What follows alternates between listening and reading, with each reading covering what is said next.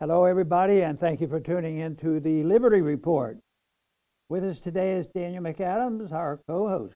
Daniel, good to see you this morning. Hello, we're back in our studio. We're Oh, trying to get over some problems, but Yeah, uh, a little bit here and a little, bit there. yeah, we've had some setbacks. but we're not yeah. going to give up. No, no, but, no. Uh, you know, we talk about our studio because we want to distract them a little bit about our imperfections. yeah, that's but we're going to have a better studio, and we're going to work on our. If if I, I know about mine, I don't know about yours, but I I keep working on my imperfections because uh, people want to get the information, and we like to dig it out, and then some. Every once in a while, we have an opinion about it.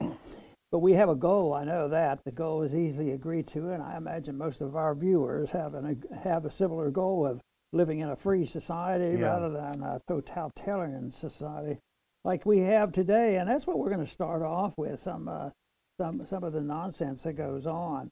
But uh, th- this comes from Responsible Statecraft, and the, the article is why the War Party is the real winner in the midterms. Yeah. and my title for this is, and the winner is Yeah. the uh, war parties. Exactly. But who is the war party? Uh, it uh, just fits in uh, to my, uh, uh, you know, compulsion to talk about. Uh, there is no uh, no two party system. I'm waiting for the second party before Yeah. we get into the third party, and uh, so there's a lot of bipartisanship going on. But the people can get fooled. Not, not, not the people who watch our program. They're not fooled. But there's a, pe- a lot of people out there that think that uh, you know it's this antagonism and the fighting like you know the end of the world will come unless we can get the leadership of these two parties to come together uh, and uh, I agree but what this article does it points out well it's pretty well greased for bipartisanship and this has to do with uh, it doesn't matter much on who's in, in the leadership that the Republicans are taking over if you're interested in peace, if you're interested in the spending, if you're interested in the Constitution, all these things are a threat to liberty and it's happened throughout all of history. This is where the liberty is stolen from the people. It's over scare the people to death. Uh, there's going to be an invasion. There's an enemy out there. Whether and now it doesn't uh, it doesn't just exist that they, well we have to worry about the Russians are coming or something like that.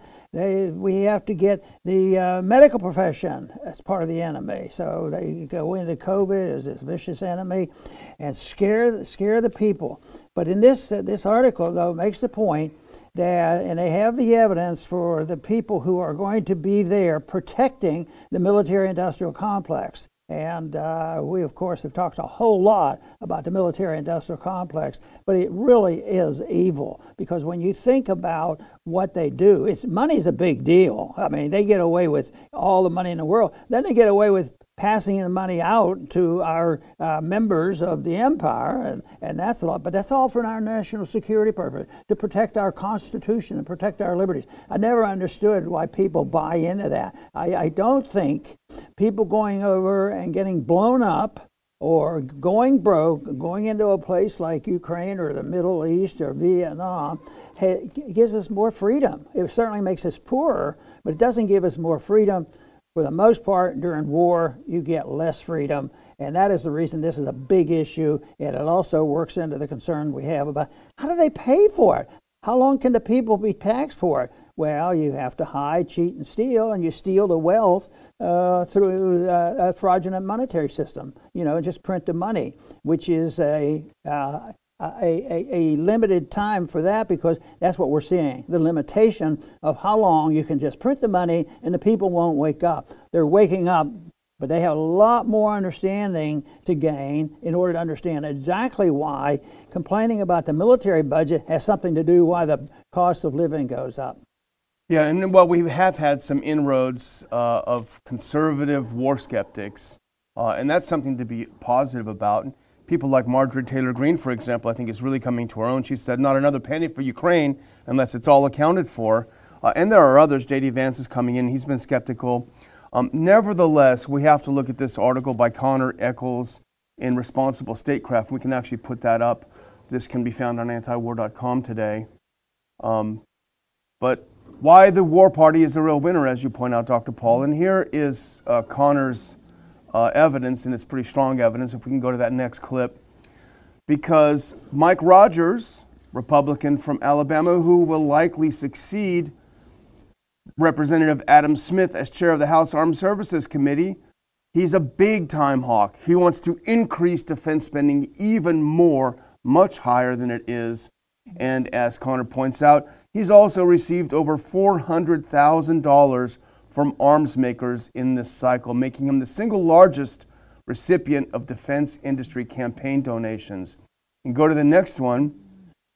He'll be replacing his predecessor, who only got 300,000 from the military contractors. So this is big, big money. It goes to both parties in about equal way, and that's what purchases our foreign pol- our foreign policy is for sale, and these are the ones that are taking the cash keep it going. You know, early on, even in World War II, as late as World War II, people didn't uh, ask the same questions because uh, the war was a little more real, and they were still able to produce an atmosphere that if you don't support this, uh, you're unpatriotic. It still exists. Uh, they, they use that. But I think, though, the people who lean toward uh, wanting to present their case for peace and uh, the Constitution, that they're going to get less grief over this because uh, I've been on the receiving end, I haven't been in Congress and elsewhere. Once you talk about this, oh, you, you know, you don't care about the troops, you don't care about freedom, you don't care about America. And, uh, and they say that, well, what we have to do is we have to uh, protect the world because that's how we provide peace and security for us. No, it provides welfare benefits, welfare in the sense that the people who make all this money and make all these weapons and a lot, a lot of uh, extra stuff besides just the money and the weaponry, because they have a lot of other uh, assets that they pass around, and uh, you know the, the budget the, the budget could be balanced if you just were willing to do away with militarism. Yeah. And the one thing that I don't like to call it is defense spending. Yeah, that's for sure. And now that we're out of weapons because we gave them all to Ukraine, now they're going to be celebrating because we have to buy a bunch more. So it's always a windfall for these people. Put up this next clip. This is from the same article, and this just tells you what we're talking about. This is money talks is an old saying, and it's absolutely true. And those campaign investments are just the tip of the iceberg According to Open Secrets, defense contractors have already spent more than $100 million on lobbying efforts in just the first three quarters of 2022, and that number will only continue to rise as arms makers make their final push to increase next year's defense budget. This is the real corruption in Washington. The arms dealers are rich because of our tax dollars that go to, to supplement them. They use that money to lobby, and they lobby very aggressively, as you know, throughout Washington on both parties. They are not partisan at all. And that, in turn, uh, this, 100 billion, this 100 million that they spend lobbying, how many hundreds of billions do they get in return? It's a great Ponzi scheme. You know, I find one item in here is the biggest joke ever. And they, they put this in there. They're either really not all that smart or they don't want to be smart enough to let the people know what's going on. And this comes from Mike Rogers. Yeah. He's smart enough to get very rich and, uh, you know, be a powerful person. But uh, he was explaining why he's pushing for more money. We have to push to increase the defense spending purportedly because his, of historically high inflation rates. so because the cost of the uh, of the weapons are going up, you have to keep spending more money. He doesn't ask, well, why are the costs of weapons going up? Why is the cost of living going up? So it's it's just a reflection of uh, how you, you know, the uh, monetary system is always important, and no matter what we do, you know, in the area of uh, personal liberty, whether it's the welfare state at home or the welfare state uh, overseas and the warfare state, all these things. that is why, uh, of course, uh, protecting honest money is a very uh, important issue. Absolutely. Well, you know, Dr. Paul, with wars and rumors of wars, it's a good reason to take care of security at home. And one great way to do that is through our friends at 4patriots.com, who are now sponsors of this program. Uh, 4patriots.com, uh, they sell a food that will survive for 25 years. They also sell a lot of other things polar, uh, power and solar, RV and camping, home and garden, all sorts of things that you can purchase to look out for your family, to provide for your family. Uh, it's a great company, family owned in the USA. Let's look at that next clip now. You can see uh, the food, the survival food is delicious. You boil, simmer, and serve. Just add water. It's extremely easy to do.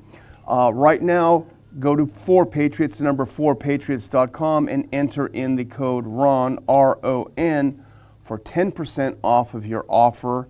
Free shipping for any order over $97. Put on that next clip. You can see this is some of their new arrivals here uh, that you can find solar generators, everything that you need to survive for what might happen. And Dr. Paul, we don't know what's going to happen. We don't know how bad things are going to get. So again, 4Patriots, the number 4patriots.com. Use the code RON, R O N, to get that discount. Dr. Paul? You know, I want to go back to some of this funding on, uh, you know, the military industrial complex. Uh, and DeLauro uh, is progressive. Oh, yeah. But she she progressively gets worse. she progressively spends more money. But you, you know you know you can't uh, we can't cure their problems because she she has always voted for the F thirty five. Oh yeah. And she still says I'm a progressive. so we'll we'll we're allowed to challenge that because that's a little bit over the top. Yeah, so. absolutely. Well, the next one we want to look at is complex, um, but we really had a bombshell yesterday, and that was the New York Times article, and this is a result of some of these January 6 trials. And let's go ahead and put that next one up. This is New York Times.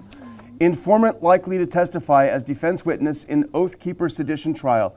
A man who served as number two to Stewart Rhodes, the group's leader, is said to have secretly reported to the FBI in the months leading up to the January 6th attack. So, this is the first evidence that we've seen because they didn't want to release any information. Everything was so heavily redacted that these that the FBI had infiltrated and embedded into the Oath Keepers and the Proud Boys group for months and months. It raises a huge number of questions as to what the FBI was involved in doing. How much did they push it? How much, you know, as they did during, uh, remember during the entire war on terror, they would infiltrate these groups and they would push them to go do a terror attack and then stop it the, at the last minute. Well, this time they didn't, so huge questions raised you know, we've known about the FBI and it's been out there in the public, but it doesn't seem to have swayed a lot of people in the in the election.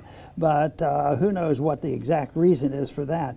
But you know, they, they always have to have an enemy uh, for the people to roll over and go along with and not fight with it. But if people have a lot of wealth and they're, and they're not anticipating that their uh, prices are going to soar, they go along with it, not worrying about the principle of the thing. But we have a lot of foreign enemies, and we always have that, and that's been around for a long time, and that, that continues. Uh, otherwise, we wouldn't have. As soon as we uh, sort of settle one country and we firmly put them into the empire, then we have to go find somebody else to fight. So that goes on. And of course, uh, we've been to Libya in the recent years, and then uh, Syria, and then Ukraine, and it just goes on and on. But at, at home, we have to have an enemy and a war going on. And, and, the, and the big war, of course, occurred with COVID and the power, excuse me, the power of the pharmaceutical companies. I mean, uh, somebody, I think, said, and I have to check, that uh, they may be competing with the military industrial complex on the benefits that they get. So that is it. But then the other one that we're talking about right now is the whole issue of the war on our uh, judicial system. Yeah. The FBI. I mean, I, I just do not believe that there can be a legitimate constitutional or necessary reason that we have to fund the FBI as is drawn up. It is just, uh, you know, ju- just a real menace to us. And now information are coming out. You'd think You'd think this would be top news. You know, we have a corrupt police force, a federal police force, which we shouldn't have, and they're corrupted to no end. And uh, and they they infiltrate, they cause, you know, they, they they get involved in promoting and causing and encouraging people to break the law, and yeah. then they uh, you know they set them up, and then they then they arrest them, put them in prison, and they can't even get a day in court. it's a bad system. And I don't know when the American people will wake up from this, but we need to.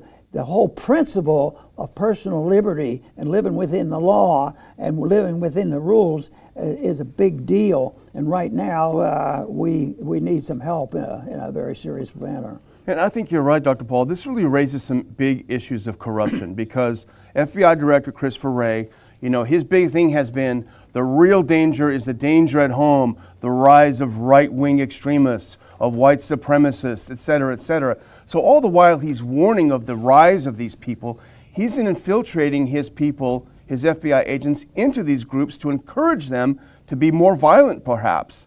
Uh, they're certainly not encouraging them to calm down.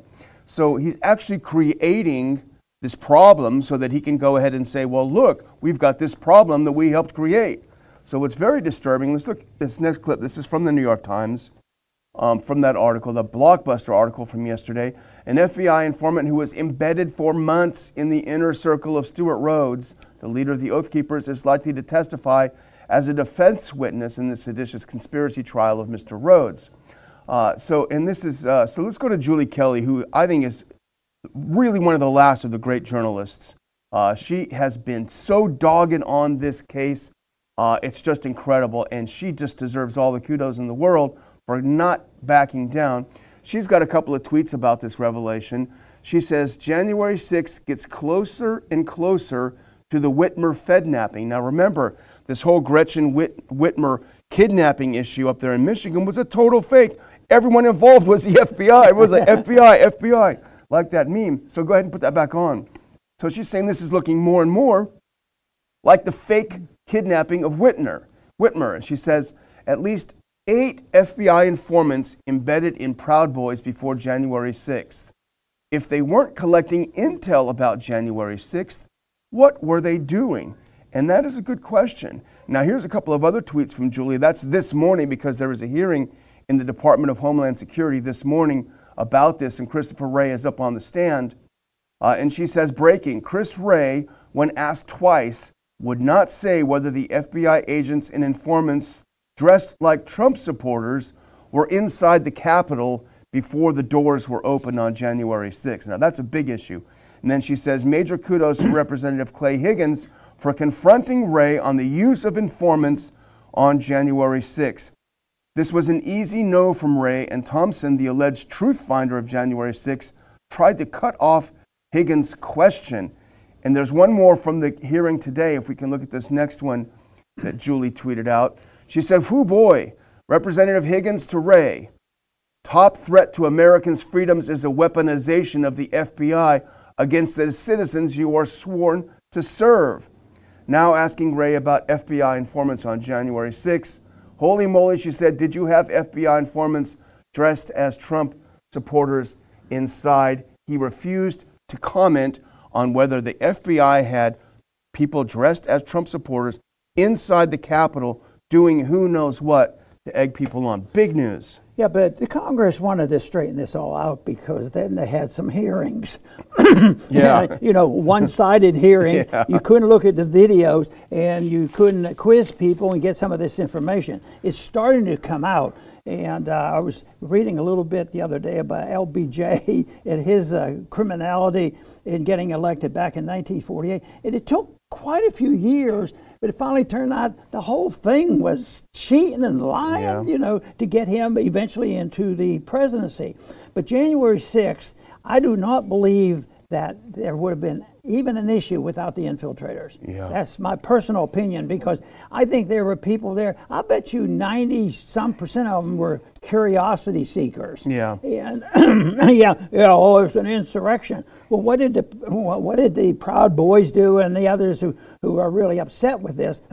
what did they do with their guns? Did they go out and load them? Yeah. No, they they put, parked them someplace where they had no access to it. And yet, what they do is when you hear the noise about labeling charges, just like all of uh, the election in, in 16, and the Russia Gate, and all the charges that was incessant over and over and over again was all based on lies. And uh, who, who, was go, who was doing it? I, I've decided that, you know, the more you hear the charges from one group about another one, you, what you should look for is they're tipping you off because they're the ones who are guilty. Yeah. If they're guilty of something, they want to distract. I know. I, I, am convinced that's their that's their strategy. You just turn it around and blame them, and then you have the support of the media, and even the social media will come through a lot of times too. Yeah. And they just build and build on this, and uh, and reversing that and digging out the truth is not easy. And then they can turn it into hatred toward one individual, and that'll explain everything. But truth comes out, and sometimes it takes a while. I'm, I'm sort of waiting, but yeah. I'm encouraging it. Yeah, a little bit. It trickles out. But you know, the FBI needed this narrative that it was an insurrection because they needed to have an internal enemy to justify continuing to expand their surveillance and attacks against Americans at home. Similarly, the Democratic Party needed this to be an insurrection because that enabled them to go after Trump and anyone who supported Trump because for some reason they're obsessed with him. They can't get him off their mind, so they needed to have this kind of bogeyman uh, that they could use over and over, and it served them both pretty well. Um, but as you say, slightly optimistic, hopefully that the truth will trickle out. Well, let's, if we're ready to move on. I want, oh, to make one yeah. more mention of this because you know, the news or what they're saying is usually opposite of what's really going on. For sure. And, you know, they're great Democrats. They're for pure democracy. They want the people's voices to be heard, uh, which is, you know, a little bit of baloney. But the, the demo- democracy they have is uh, right now, the whole effort, 99% of everything I hear on TV is, uh, is the prevention and the making sure that a certain individual cannot even run for an office. Yeah. And they're spending all that time on it. If he if he's so bad and the American people don't want him, yeah, you know, why should you why should you cancel the principle of letting somebody run for office? Yeah. And then they do it in the name of democracy. So that's a double whammy for them because they don't know what democracy is anyway. But what they do is they turn it around and make it worse. they give a, a, worse definition rather than looking for a representative republic. well, you know what? Uh, Biden was warning the days before the election our democracy is in danger. and then as soon as they won, well, democracy did pretty well that yesterday. so well, let's move on to our last little piece today. And this is something from a few days ago in the American Conservative. Uh, but it's, it's worth looking at. Uh, it's a great article, and it's by the editor of, of, of uh, uh, Contact Magazine, which is, I highly recommend. It's a very interesting publication. Whatever happened to the anti-war left uh, in the American Conservative? And if you go to the next clip, this is the opening. And he makes this, and, and you and I were both thinking, wow, this brought back a lot of memories. On February 15th, 2003, 14 million people poured into the streets of 800 cities worldwide to oppose the U.S. led invasion of Iraq. It was a preemptive response to the preemptive war hatched by the Bush administration, and according to the Guinness Book of World Records, the largest protest ever in human history. Yet the 2003 protest was also a swan song of sorts, Sohrab writes.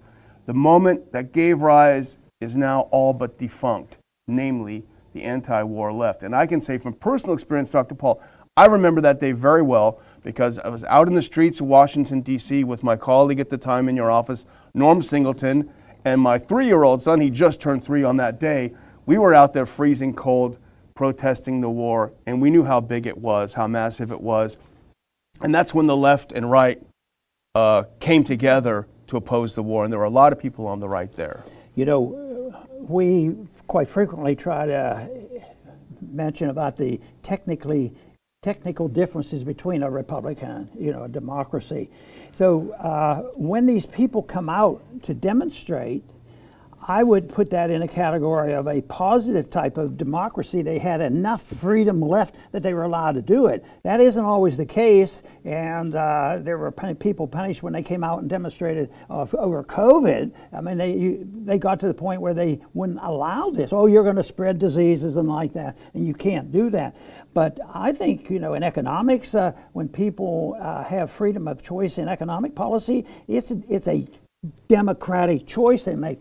But in these demonstrations, when I look at that, you know, if anybody had one iota of a conscience to say, well, what are, what are the people telling us? Uh, and and that uh, that means sometimes people will take uh, and make an estimate. You know, for every hundred people that show up to one of these rallies, there might be a thousand people who are saying the same thing. So you know, technically there were a lot more people who were opposing it. Even now, when I look back at that and think about it, I don't think I comprehended the size of it. I knew what they were getting ready to do was wicked, and I had a responsibility to point it out because uh, the size is a big deal, but uh, just the effort and the principle of the way we go to war under executive orders and spending money by printing it, those are the kind of things that people just have to wake up for. And out of necessity, they will because this this cannot continue. Nobody's been able to maintain an empire. Uh, they attempt to do it when empires get too big and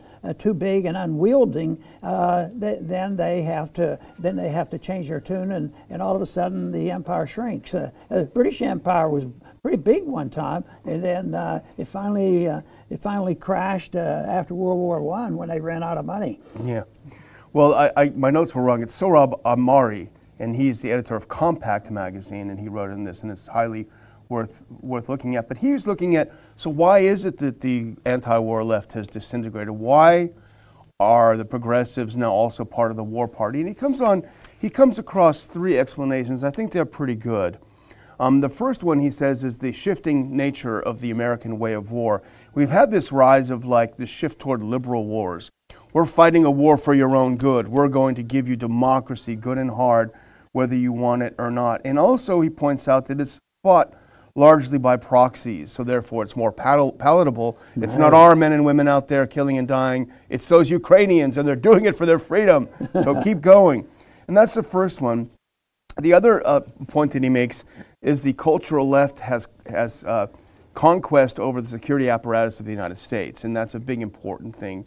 Um, you have the CIA running woke ads uh, trying to get transgender. I don't know what they do over there. They've got the army, the military. Uh, they've gone very, very woke, and I think it's attracted a lot of the left to these institutions. And you remember how the left fell in love with the CIA uh, when the CIA was going after Trump. Uh, so they have definitely done that. And the third is the recasting of non Western powers as reactionary forces to be crushed by the U.S. And that's how he put it. And that's an important one that needs more exploration because that is this sort of the new USSR mentality in the US, which is that the rest of the world must be just like us. There is only one system that works. There is an end of history, and we are it. And if you dare not push a lot of the values that we claim to support, and Sohrab uh, points out the things they do that make them so repressive, uh, impose modesty on women, restrict reproductive freedom, limit LGBTQ representation, et cetera, et cetera. Those are the things we fight for. Any country that, that goes against us on this, we will undermine and try to destroy. So that has a kind of a progressive appeal. So it's a, it's, a, it's a very good article. It's definitely worth reading. You know, the, the one thing that they use, if they didn't have it, they couldn't have their way at all. And that is they have no compunction to lie, lie through their teeth constantly. The bigger the lie, and more often it is, it is said, the more people will accept it. But no, those points he makes, are they? What are they doing? And asking, these are our opinion, and therefore we live in a democracy. We're going to have a little debate here.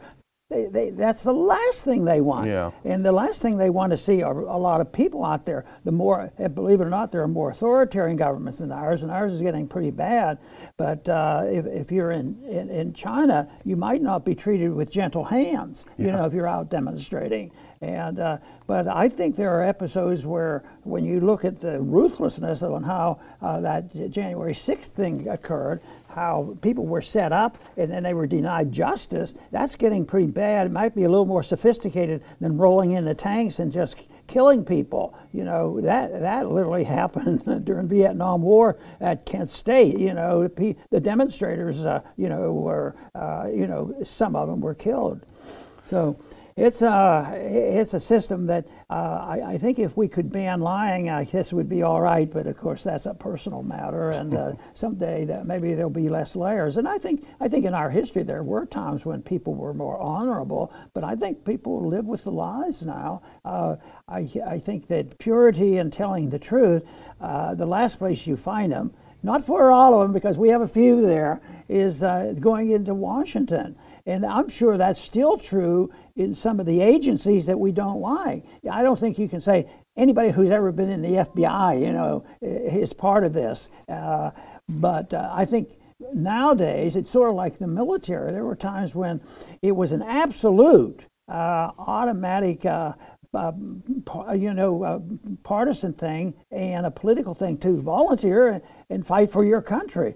But uh, but today, less people are wanting to go into the military, and I imagine there's going to be less people wanting to go into the FBI. And uh, heck, you don't even know what what the people are thinking about the CIA and why they'd want to go in there. the CIA uh, is is uh, it's it's part of the coup. The CIA is not controlled or understood or regulated by our president. Yeah. I mean, it, it is totally out of control. And of course, I uh, this is a little bit off off the subject, but I think that is exactly what happened all the way back into 1963 with the Kennedy thing. How we, it was it was out of control, and the government turning against uh, uh, their, their own government and and uh, killing them. Yeah. Well, anyway, Dr. Paul, I do want to uh, thank our viewers for watching the show today. We're glad to be back on live streaming. Uh, here's a couple ways you can help the Ron Paul Liberty Report without spending a single penny. Uh, you can go to our Rumble page right now and you can hit like for the Rumbles. You can make sure you're subscribed. Uh, you can also go to ronpaulinstitute.org and click on subscribe and subscribe to updates so we can keep in touch just in case. You never know what will happen. Again, we never rent, sell, lend out your names to anyone. They're only for us to communicate with you, and I guarantee that. I will put a link here in the description where you can sign up for free uh, and get our updates. And we don't do it every day, we don't bug you every day, but occasionally we'll put something out for you. We actually send out Dr. Paul's column to you directly so you get it right in your inbox and other things. So, Dr. Paul? Very good. I, I want to close by mentioning once again this whole issue of bipartisanship. Uh, bipartisanship, of course, is said to be used to bring people together and get good things passed.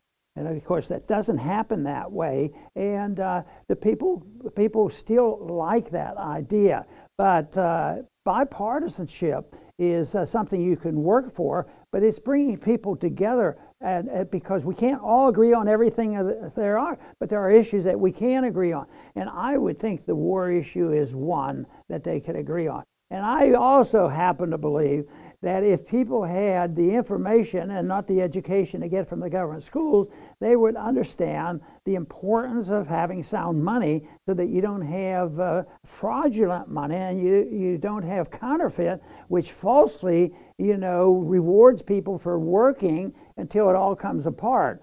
So I, I, really, I really believe there's an, going to be an opportunity, and it's rising all the time. Even this, from this, it just means that, uh, of course, uh, one thing that could be worse if there there is, uh, uh you know, no competition at all. The competition in Washington is not over. Should we have a should we have a, a, uh, Federal Reserve or not. The competition is personal. And did you steal more money than I stole? Oh no, I'm going to compete with you, and I'm going to get my friends in here so we can manipulate the power and and the money. But policy. The argument isn't there yet. Uh, hopefully, Daniel pointed out a, a few points, a few people that are, are going to be better, and we knew uh, some others. But that is very important because people will respond if they can get the message out. Our job is to help get that message out because when the people have the truth, I believe they will lean toward the defending the principles of liberty. I want to thank everybody for tuning in today to the Liberty Report. Please come back soon.